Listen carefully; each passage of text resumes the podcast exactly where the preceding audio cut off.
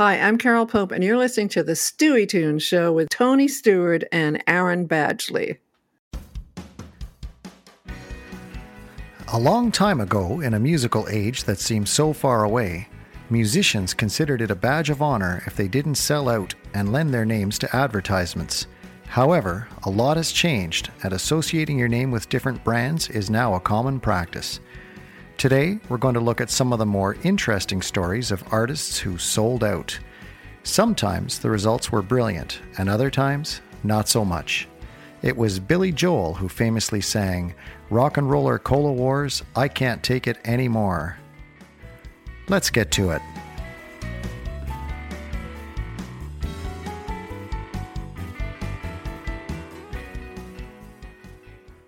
Welcome to the Stueytunes Show.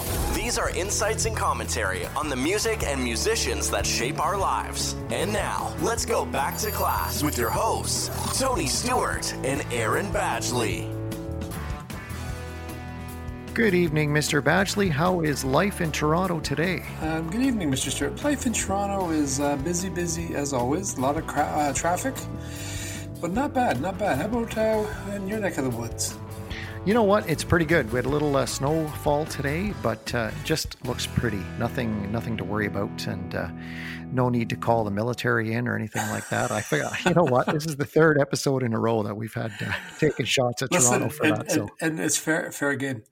I, I, fair game. I want to congratulate you on something because we were Oh, talking that? before. I want to congratulate you on your thirtieth episode of Stueytunes. Congratulations, that's amazing. The Stewie Well, Tunes Show, 30, 30 shows.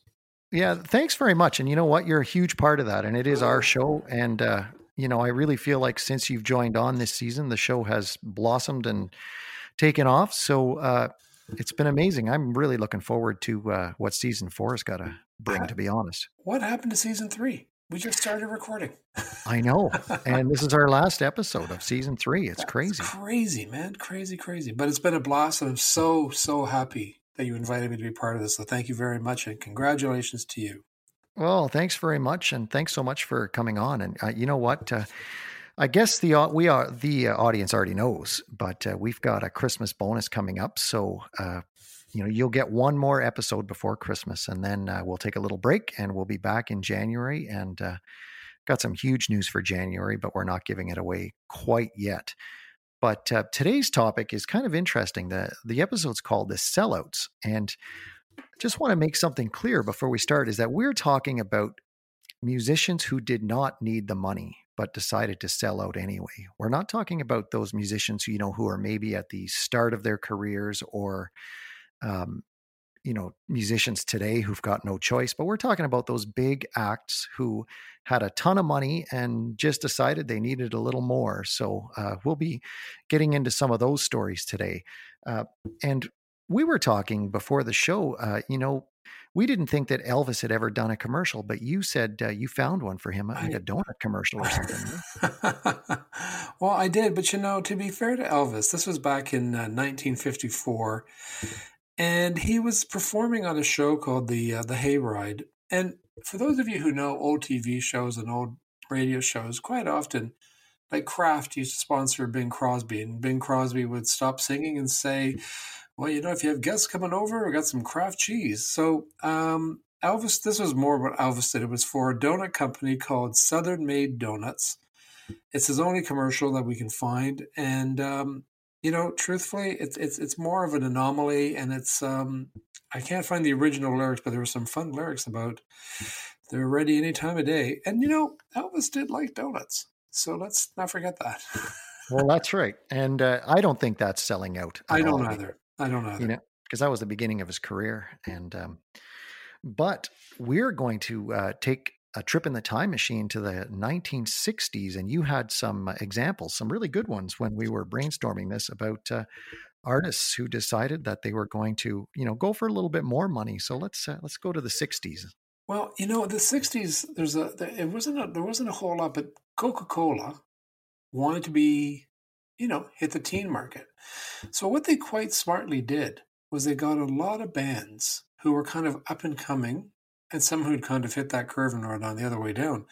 But a lot of up and coming bands to do jingles for their TV and radio commercials. So, for example, Golden Earring did one in the 60s, but um, Tom Jones.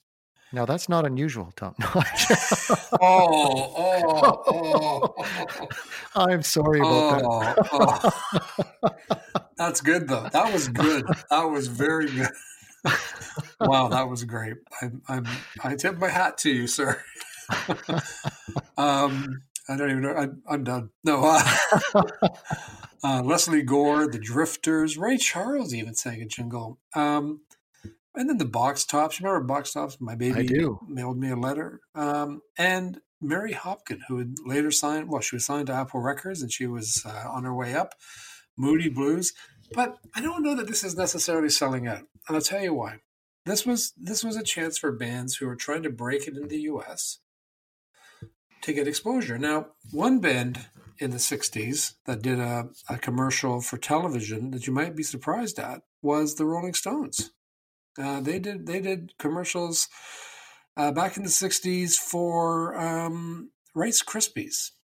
Now, wow. they, they did Rice Krispies in 64, so they were already making a name for themselves.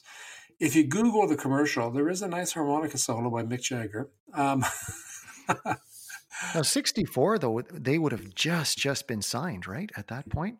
Yeah, they were like they were 63, yeah, early 64 they were signed, so Yeah. So there you go. So it wasn't unusual. Oh jeez.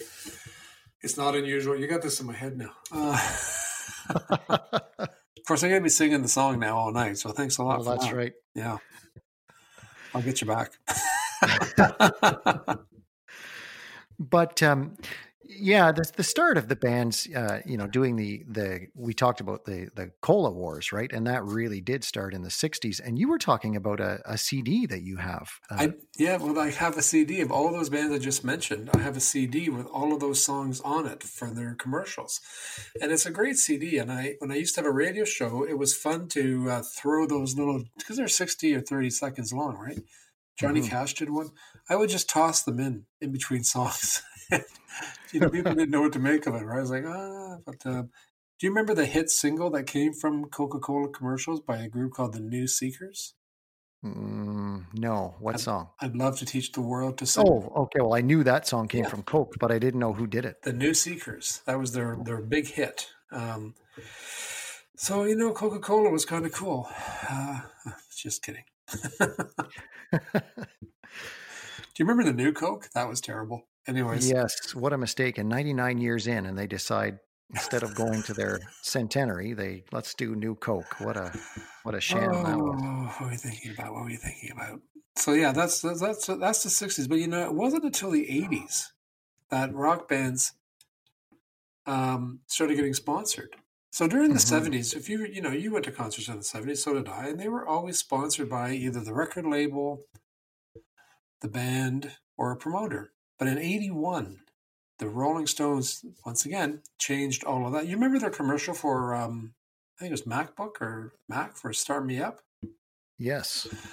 Well, in 81, they were sponsored by a cologne company for their 1981 Steel Wheels Tour, or as the Rolling Stone magazine called it at the time, when $250 million in the bank just isn't enough tour. Love that name. so they did this tour, and I'm trying to find the name of the company. It was a cologne company, and I, you know, when I know about colognes, you can literally fit in a thimble. Um, I just got them for Christmas. Uh, so yeah, that's what that was the start of it. it was the '81 Rolling Stones, and the, you know, I don't know if you remember this or not, but that was the start of the big ticket prices too. Yes. And and whenever I think of bands selling out, I think back to the 80s, you know, like mm-hmm. uh, there were a couple of big ones for me that really stood out. I mean, in 1984, obviously, when Michael Jackson did um, the Pepsi commercial and he changed the words of one of his songs, right? To to me, that that crossed the line into selling out, and and I and I get it. You know, it's probably huge, huge money and sponsorship of the tour and stuff, but but it seemed like that was a line that was crossed forever at that point. And then, you know, five years later, Madonna did Pepsi as well. and uh, her her fans were not happy when she was pumping uh, "Living on a Prayer." I watched that commercial today again, and uh, it it made me a little uncomfortable actually. Well, you know, yeah, and it should. And, and and Elton John when he changed the words from "sad song say so much" to "Sassoon does so," and he's they're singing the song. I mean, he changed the words to fit Sassoon, right? Yeah. So to me, those are those are the instances where you know musicians who certainly did not need the money. Uh, that would be a sellout. And when we get to our final segment tonight, uh, certain Canadian musician had a few choice words for for people like that, and you're going to love this, folks. But uh, yeah, I think of you know Whitney Whitney Houston at the top of her fame doing the Diet Coke commercials. Oh, yeah, yeah, that was that was good. But you know, going back to what you said, the the, the Madonna and the and the uh, Michael Jackson, no, it's crossed the line. But you know what? What stuck with me, and I watched it again today, and I shared it with you was was the footage of uh, oh Michael Jackson's accident when his hair caught on fire, and um, that is horrifying. That was mm-hmm. horrifying to watch. Yeah, it's, it's it's, it's shocking. Actually, it's shocking. Yeah, and that was the the sixth take uh, that they were doing, and uh, you know the first five takes went well. There was an audience of 3,000 there watching him film this thing. And on the sixth take, the explosives went off early and, uh, and the product in his hair caught fire. And he suffered uh, pretty serious burns, second and third degree burns. And he was never the same after that either. No, no, I think that uh, scarred him in more went more ways than one. You know, um, but again, you know, it was a it was a bizarre. And then after that tragedy, Pepsi still went ahead and aired the commercial, even though we all knew he almost died from a mm-hmm. fire. Mm-hmm. They still, well, you know, guys, we got some footage. Let's not break. The. Wow. Yeah. So, I mean, when you think of crass commercialism, that's the period that really comes to my mind. Is is him, uh, you know, doing the Pepsi and um, Madonna doing the Pepsi commercial, and you know, even uh, Billy Joel, you know, he had the line in his song "Rock and Roller Cola Wars," uh, "I can't take it anymore." Nowadays, he sings "I can't fight it anymore" because he's lent his music to commercials as well, right? So it is a, it has become a thing, and uh, I really felt like the line was crossed though in in the '80s, where it went from, you know, no longer being about exposure and just purely about money, right? So, well, I, I think the epitome of that I mean, all we've everything you've mentioned was Lou Reed doing a Honda commercial for Honda scooters. Here's Lou Reed, Mister Walk on the Wild Side, Velvet Underground. Yeah, you know, and there he is driving. Not only, okay, wait a minute, he's driving a scooter, Tony. Yeah, which like Lou Reed would not be caught dead driving a scooter, right? Like, he shouldn't be. And there he was. Um, anyways, uh, that was horrible. So you're right. You know, the other one uh, was Iggy Pop, right? Doing uh, his music, uh, "Lust for Life," which, folks, look up "Lust for Life" if if the song doesn't come to your, uh, you know, into your head right away, because you'll have heard that song everywhere in commercials. I mean, I've heard that in at least three or four different places. Um, the the Royal Caribbean commercial, um, advertising family cruise too, by the way. Yes, and uh, a sportscaster named Jim Rome uses that in his intro, uses that that music in his intro. He's a big sportscaster in the states, so I mean that has been everywhere. And and uh, you were saying that's a song about drug addiction. It's about heroin, and, heroin addiction, yeah. And nobody nobody seems to care about the words, and uh, it's just got a nice hook, I guess, and and that's where. Great. But you'll you'll recognize it. Great drumbeat. Can you imagine being on a cruise? Have you ever been on a cruise? No. Well, I, I've been on a couple, and I can't imagine. see if we say this out laughing. I somehow can't imagine Iggy Pop on a cruise standing in line for the complimentary breakfast in the morning. You know, the all-you-can-eat breakfast without a I, shirt. Yeah, well, that's right. Because I don't think Iggy Pop even owns a shirt, so no, I don't think be, he wouldn't be allowed in the dining room anyway, right? So. oh, bless his heart. But yeah, I, sometimes people don't listen to the lyrics of songs. You're thinking, why are you using that song to advertise a family cruise? It's it's it's about a guy who's selling himself to buy heroin. I mean, anyways. Yeah, and and you'll hear and and once you listen to the song, folks, uh, you'll he- start hearing it everywhere. I mean, it's been licensed everywhere. But you know, Aaron, this looks like a, a great uh, time to take our music history moment uh, break. So, shall we do it? We shall. Okay, we'll be right back, folks. On December 12th, 1957, while still being married to his first wife, Jerry Lee Lewis secretly married his cousin, 13 year old Myra Gale Brown. The marriage was hidden from the press, but was revealed when Lewis was interviewed at Heathrow Airport in London, England, as he was arriving for a 30 day tour. A reporter asked who the young girl at his side was, and she revealed that she was his wife. The story caused a scandal in England, and the tour got cancelled after only three shows. The scandal followed him back home to America and effectively destroyed his rock and roll career. In a matter of weeks, he went from making $10,000 per night to barely being able to find gigs that paid $250. And now, let's get back to the show. And we're back. And you know, Aaron, that is one of those um, iconic moments, uh, not for good reasons, but uh, it's one of those iconic moments in rock and roll history. You know what it is? Is a clear lesson to everybody on how to destroy your career in one fell swoop. I mean, marrying a cousin, her age, and then he was actually surprised when he went to England and got booed. Seriously? Yeah. Like, what were you thinking, dude? Uh, um, Well, and it didn't help, right? That her famous line, you know, that, uh, well, you could be 10 and get married if you could find a husband. I mean, that was oh, was- unbelievable.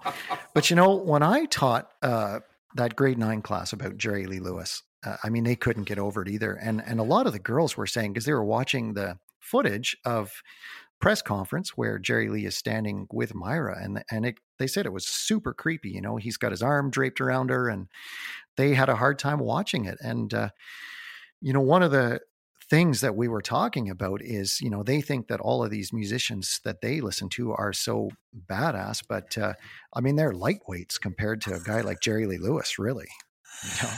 And who would have thought of the classic four? Jerry Lee, Johnny Cash, Elvis Presley, Carl Perkins, Roy Orbison, I guess five from Sun Records. He would outlive them all. I mean, yeah who who who saw that coming? I don't know. I didn't, but Yeah, and you know he was supposed to go back into the studio this year. Uh, Jerry Lee was, and I guess it got postponed because of the pandemic. So he was going to do a gospel album. well, uh, I bought his last two albums. Oh, did you? I did because Ringo Starr's on them. Um, full disclosure, I wouldn't have bought them otherwise, but Ringo's on them. They're not bad. I was never a big Jerry Lee fan. I think that whole marriage thing kind of got in the way for me. But uh, yeah, me too. I had a hard time with that as well. Yeah, big You know, interesting figure to study historically, though, but uh, because you know it's just one train wreck after another, like one one decision, and you're like, wow, you know. it's like dominoes. Oh look, Yeah. exactly. So uh, this uh, at the beginning, you know, uh, when I was saying we were talking about artists who did not need the money, but the reality is today, um, musicians today have to uh, get as many, you know, get their their fingers in as many pies as possible, and uh, to make a living. And uh, certainly, a lot of factors have contributed to that. And and so bands today have to; they almost have no choice but to sign up for endorsement deals and sponsorships, and uh, especially in the advent of streaming, where a- album sales are no longer a thing, and and they, you know, musicians need to find revenue streams. Well, and and they also need exposure. And we were talking earlier on about Feist, right? I mean, a lot of bands. I've I talked to a, a band once, and they said, "Look, we hope our commercial, our song gets picked up by a commercial, because then we get airplay. Because you know, you don't necessarily get. When we were young, we would hear everything on the radio, but Yep. radio has become so streamed and so closed. You know, you don't have that diverse sounding radio station. You know, when I was a kid, you'd hear Elvis, Partridge Family, and Pink Floyd in the same half hour. Not anymore. So Nope. a lot of bands can't get exposure, so they go, "Well, we'll get into a commercial." And have you seen those commercials where they actually put the band's name and the song name? Uh, like, give me an example of one, Uh, because there's- I don't, I don't have TV, so I don't see a lot of commercials. That's right. You're you're the smart one. Um, there's a commercial for I think it's Hyundai, and and there's a and I can't remember who the artist is, but it says on the corner of the screen like the old MTV days. Oh, so they do it like a video. Yeah, yeah. Oh, that's cool. Yeah, yeah, yeah. Yeah, and you can't blame them. I mean, uh, look at look at what happened to Feist's career after one, two, three, four got picked up by Apple. I mean, that was massive. I think that made her career. Oh, and she's probably still living off the residuals. I mean, that was huge. right? I mean, and another band, Jet from Australia, they because of the uh, Apple commercial too. They same thing, you know, where they they they were they weren't going to make it otherwise, but they got that commercial. So yeah, and um, it's just a case, you know, streaming has really, and I know, you know, the irony is uh, you're listening to this podcast through a streaming service. Um, you know, I, uh, but podcasting uh, is a little different than the music business, you know, and um, eh, album sales just just don't exist anymore, and uh, musicians. Uh, we should do a, an episode about streaming because I think people would be alarmed if they found out how little uh, musicians make from a stream on Spotify or or wherever. Like it's so small. Oh, it's it's it's it's insulting. Yeah, it, it's less than a tenth of a cent, significantly less than a tenth of a cent per play. When I worked in radio, we would pay more to artists for playing a song on the radio than they get paid streaming on Spotify. Yeah, and probably for a thousand or two thousand streams, right, yeah. or more. Yeah, turntable hits, right? So um, it, it's it's. Do not get me started on the evils of streaming because people I know, I know, I don't want to be controversial, but you say album sales are down. I'm going to argue that albums no longer exist for an age group. You know, like do you remember the days of putting the album on side one, side two, and, and now it's pick your song, pick a song, and not not the whole album. Yeah, albums are done, and um, I actually had a class. Uh, we did an assignment uh, where they had to listen to an entire album, no interruptions, no multitasking, and uh, you should have heard the complaining before the assignment, but uh, but afterwards, afterwards, the kids were like, "Mr. Stewart, that was one of the coolest things I've ever done." And, and, you're right; they just the idea of sitting down and listening to an album. Music has become a commodity, right? That's that's the problem. It's, it's become wallpaper. like yeah, it's wallpaper, you know, and you can pick and choose like the big buffet of of tunes on, and you know, I, we're piling on Spotify, and I'm fully aware that you know there's a good chunk of our listenership listening on Spotify right now. Um, but as I mentioned, you know the podcast industry is totally different than uh, uh, podcasts have always been closely associated with streaming, and you go into a podcast knowing that, right, and knowing that for 98% of or 99% of podcasters you're not going to make a huge amount of money right but uh, for musicians who are relying on that for their living, uh, it has been the last 10, 15 years have been devast- devastating. And I just read, I just read an article online about a group called Right Said Fred, who had a big hit with, you know, I'm Too Sexy. Yes. And they haven't had, they gig a lot. They make their money by, they don't make money by um, sales. They make money by playing gigs. And they haven't played a gig since March. And uh, they've had no income because the amount of money they made from Spotify from people listening to I'm Too Sexy, because it still gets played, you know, is nothing. Yeah. Nothing. Yeah. I, have you ever seen when uh, artists will will post their yeah. uh, checks from Apple and and it'll be you know millions of plays and this pittance that that you can't live off. You know, I remember uh, it was like seven or eight million plays, and the check was for less than two thousand dollars. Right. Like it, it was it was uh, unbelievable. I mean, the writing was on the wall for the recording industry. I think uh, they were making all kinds of poor decisions, and, and, I think it, you know, it started with Napster and all that stuff, but um, it has it has changed the landscape permanently. I'm afraid. Yeah, you're right. Now, there's a lot of indie bands who are still making the. My daughter buys records all the time. Um, a lot of Irish bands, but you know what? You're right. It's changed, and the writing was on the wall with Napster and CDs actually, because CDs were digital, and people, yes. you know, you're going to go from. It's not hard to go from CD to streaming. You can see the connection, right? So, um, you hit point of fact. You know, we were talking about how you can just pick songs and you had your class listen to a whole album. Yep. So one of the one of the main things about CDs was that people could skip songs. You remember, you know, you could put a CD in and program it. Yep. So Prince put an album out called Lovesexy, uh, with the big hit on that was uh, Alphabet Street, and uh, he programmed the CD so you couldn't do that. It was one big song. So when you put, oh, it, wow. you put it in your CD player, it was like one track, forty nine minutes long, and you couldn't skip songs. You had to just let it play, which I thought was brilliant. So that is brilliant. I'm so I'm surprised more people didn't do that. I know. I love Prince. oh, me too. I'm a huge fan. Huge oh, fan of that guy. Yeah, me too. Me too. But uh, so uh, there you go.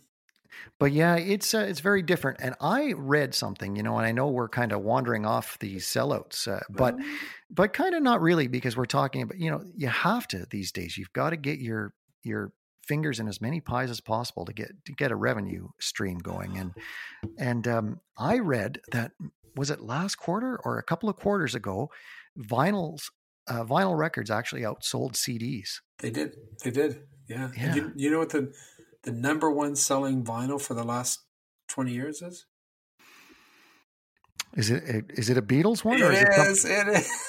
Okay, I was going to say was is it the you know like the the wall or something or Dark No. Side of the Moon, but that was number two. Dark Side was number two. Okay. Number one was the Abbey Road. Oh, there you go. Yeah.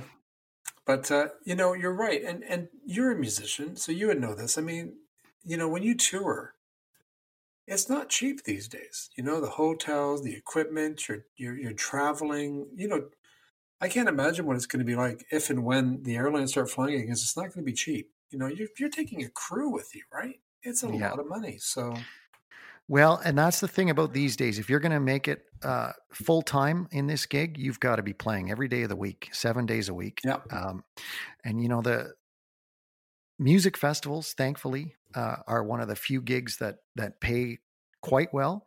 But uh, in terms of the like the jazz scene, uh, you know, Rick and I are still making the same kind of money that we would have made 15 years ago. It, it really hasn't gone That's up. uh, that's not fair. That's not right. It's not right. No, but you know that's uh, that's the reality uh, for a lot of musicians. So instead of making more, you've got to be playing more, right? Yeah. And uh, and uh, it's so no wonder uh, that artists are signing up for commercials or endorsements or singing at conferences or or you name it. Well, I know it's it's it's it's ridiculous, you know. But I, I don't fault the younger bands. Who I do fault, however, where I get kind of shirty is when you have a band like Roger Waters touring, sponsoring. My, you know, a friend of mine bought tickets for his Toronto show. He's yet to be refunded because the show is postponed. I did air quotes postponed. Five hundred bucks a ticket. He didn't buy them from a scalper. That was the price of the tickets, Tony. Five hundred dollars a ticket. So I wouldn't be going to that show. I didn't buy tickets. no. Let's see, me and my wife go to the show or pay our mortgage. Ah, I think we'll pay our mortgage. Well, that's right, and it, and it has become almost out of reach. Yeah. Ah, for sure. Well, you know what? We don't want to sound like a couple of uh, grumpy old men here. So uh, why don't we? Oh, oh, I- and we're open for sponsorship, folks. That's right. but uh, let's take our let's take our birthday break, and then we're going to uh, come back with a segment after that, all about the untouchables. Those artists who just will not uh, lend out their music to anything. And I'm sure you know our listeners can guess a few of them. But let's take the uh, birthday break, and we'll be right back. On December 12th, 1915, Old Blue Eyes himself, Frank Sinatra, the American singer, actor, and producer, was born. Sinatra was one of the most influential artists of the 20th century and was one of the first singers to encounter the fan hysteria that later greeted people like Elvis and the Beatles. His single My Way holds the record in the UK for staying on the charts for an unprecedented 136 weeks. Known for his incredible phrasing and spot on tuning, Frank Sinatra died in May 1998 after a heart attack. Now, back to the show. I got a quick story about Frank Sinatra, Old Blue Eyes. Um, when the Beatles, you know, made it big and they started their Apple record company, the very first Apple record was by Frank Sinatra. And and let me tell you what happened is Frank's or Ringo Starr's wife at the time, Maureen, was a big fan. And she liked the song The Lady is a Tramp. So he called Frank and said, Do you mind recording a special version of The Lady is a Tramp? But change the words from tramp to champ Hmm. and put some words about Ringo in. And Sinatra did. Very Oh, cool wow. guy. Very cool guy. One copy was pressed up on Apple Records, Apple One. And it's Wow. so rare. I mean, Ringo gave it to his wife for, I don't know if it was their anniversary or a birthday gift, but it was a song recorded for her by Frank Sinatra. So Oh, that's incredible. Yeah, cool. You know what? Uh, my first memory that I think of when I'm thinking of Frank Sinatra is when he invited Elvis to appear on his variety show. And Mhm. Elvis talked about it later. And Frank was one of those few people who took Elvis really seriously as a singer because Elvis was a fantastic singer. And, and Uh, and Frank acknowledged that and showed him a, a huge amount of respect. And uh, Elvis said that really stuck with him, you know, because he was nervous because uh, this was Sinatra that he was appearing with, and uh, Sinatra treated him with the utmost respect on that appearance. And and I think Sinatra recognized how good of a singer Elvis was, you know. Yeah, I think so too. And that's and and and that's a I ha- I love Sinatra and I have a lot of his albums and I even have his he did a concept album, you know, in 1969. Oh, did he? Yeah, it's called Watertown. It's really good. It's actually really good. Uh, I, I, have it on vinyl, so I can't, you know, but it's a great album. So there you go. Yeah, I never get tired of Frank either. I love no, that guy. No, I mean, there, there's the definition of cool, eh? Oh, please.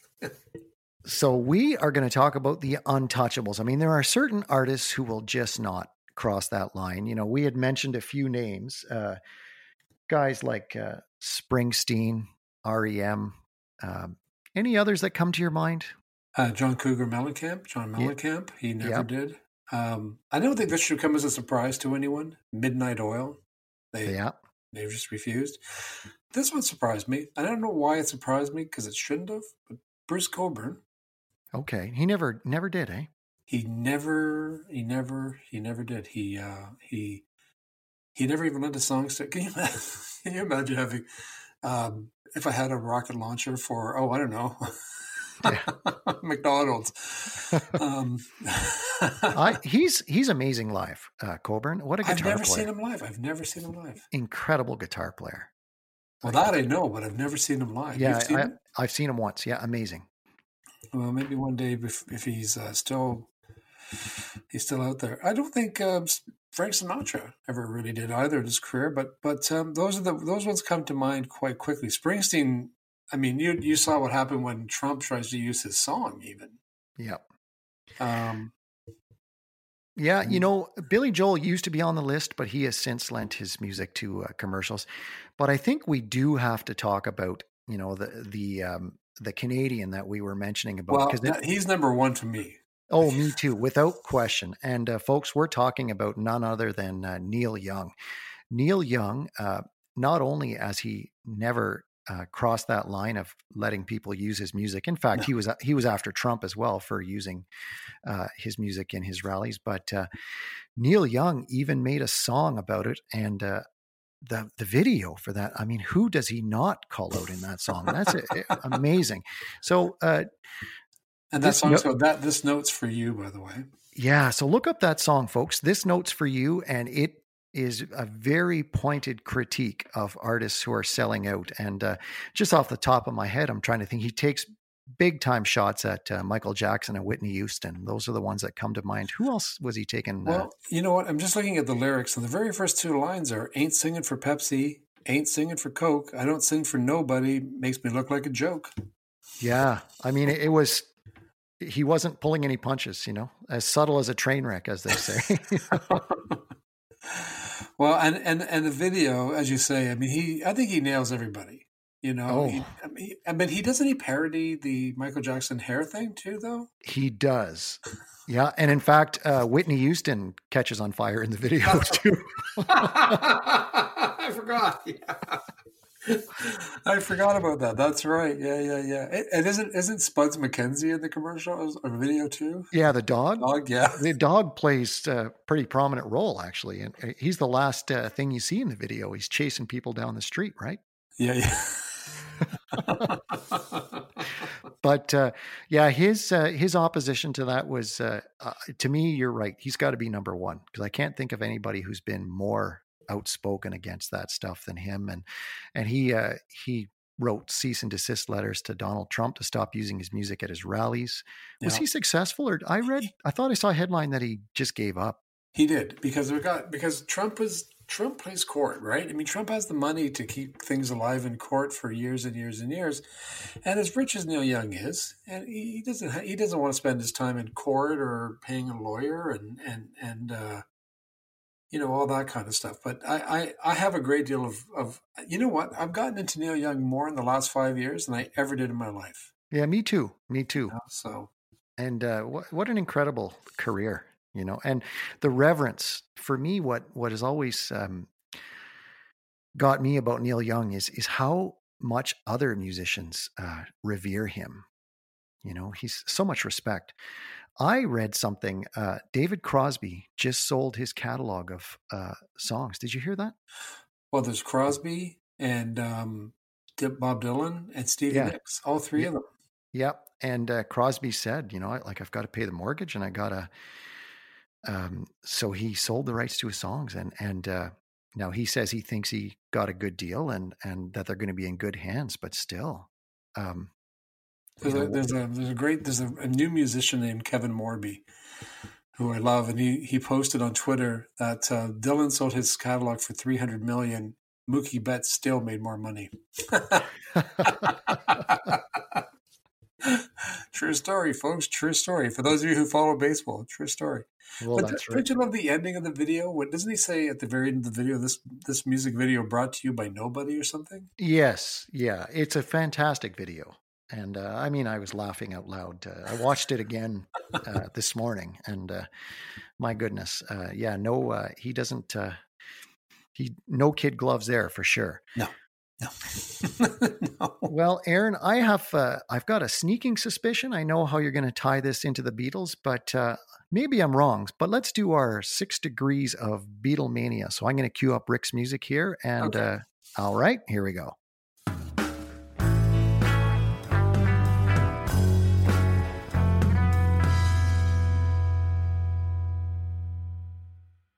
The unofficial final six degrees of Beatlemania for the season. What do you have? Well, there was two that I wanted to talk about. So Okay. one one is very positive and one's not so positive. The first one is in 1989 when Paul McCartney went on the road for the first time in 13 years. He made a big, big, big deal of saying his tour was sponsored by Friends of the Earth, which was a nonprofit organization. They didn't sponsor him. He paid for everything. But when you went to the show, you got a free book about Friends of the Earth and, and about environmental issues. And it was wonderful. It was, they had banners everywhere. So I thought that was really cool about McCartney taking a stand by saying, I'm sponsored by Friends of the Earth. Very cool. The not cool part is, and I'm going to blame Michael Jackson for this, and I think this is what you were thinking I was going to bring up the Nike commercial. Yeah. Yeah, Revolution. Yeah, you see this gray hair in my beard? Direct result from that. The Beatles don't at that time they couldn't control stuff, and George Harrison was livid about selling running shoes with a song like Revolution. Yeah. But Jackson signed off the rights because he owned the copyrights because of the you know he went behind Paul's back and and, and bought the McCartney or the Beatle catalog at the time. He doesn't own it anymore. Well, his estate doesn't own it anymore. But um, yeah, that um, I lost sleep. Let's just be honest. I, I lost sleep. That was terrible. Terrible. Yeah, that was uh yeah, I I was bothered by that one as well actually. But you know there was one uh we forgot to talk about the ultimate example of sellout culture I guess was do you remember the California Raisins? Oh, California. Heard it in the grapevine. Heard it Yes. the grapevine. Yeah, yeah. They, they never sold it. What are you talking about? now here so Buddy Miles was a singer, a guy named Buddy Miles. He's He's- great. He did sing, yeah. Yeah, great singer. But the California Raisins had four studio albums on a label called Priority Records. Like four. Uh, Priority Records was a rap label too. Yeah. They were famous for Run DMC and, and all those ba- bands. Four albums. Yeah, isn't that amazing? And and they had a television mockumentary. It was called Meet the Raisins. Sorry. I'm Googling that tonight. Yeah, you know what? That's probably on YouTube. I I would bet. It has to be. If it, if it's not, I'm I'm putting an online uh, petition to get it on YouTube now. That's, that's right. Meet the Raisins. But uh, you know what, Aaron? Uh, we're at the end of this show, and uh, great chat tonight as usual. And fun. uh, yeah, it was a great time. And what a fun season it's been. Um, It's been an amazing season. And you know, I want to give a shout out to uh, my uh, good friend and musical partner, Rick Denis, for the music for this season. Rick is uh, such a great writer, and I love uh, having his uh, music for the segments. What a difference that He, makes. And it, uh, you know, he it's fantastic. By the way, when I listen to the when you put it all together, because folks, if I put it together, it would sound like Baby Huey meets Donald Duck. Um, so when when Tony puts it all together and I hear that music, it's phenomenal, phenomenal. oh, thanks very much. Uh, but you know, it's been a great season, and uh, folks, I just want to thank you for listening. We always appreciate it. And uh, to those of you who've subscribed and get the latest updates about when episodes come out, uh, thanks so much for that. And please continue spreading the word.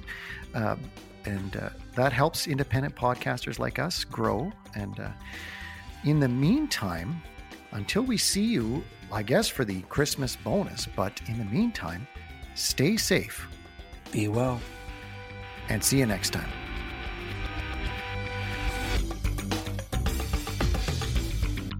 Thanks for listening to the Stueytunes Show. Follow us on social media or visit us online at stueytunes.com. And if you're enjoying the show, don't forget to click subscribe.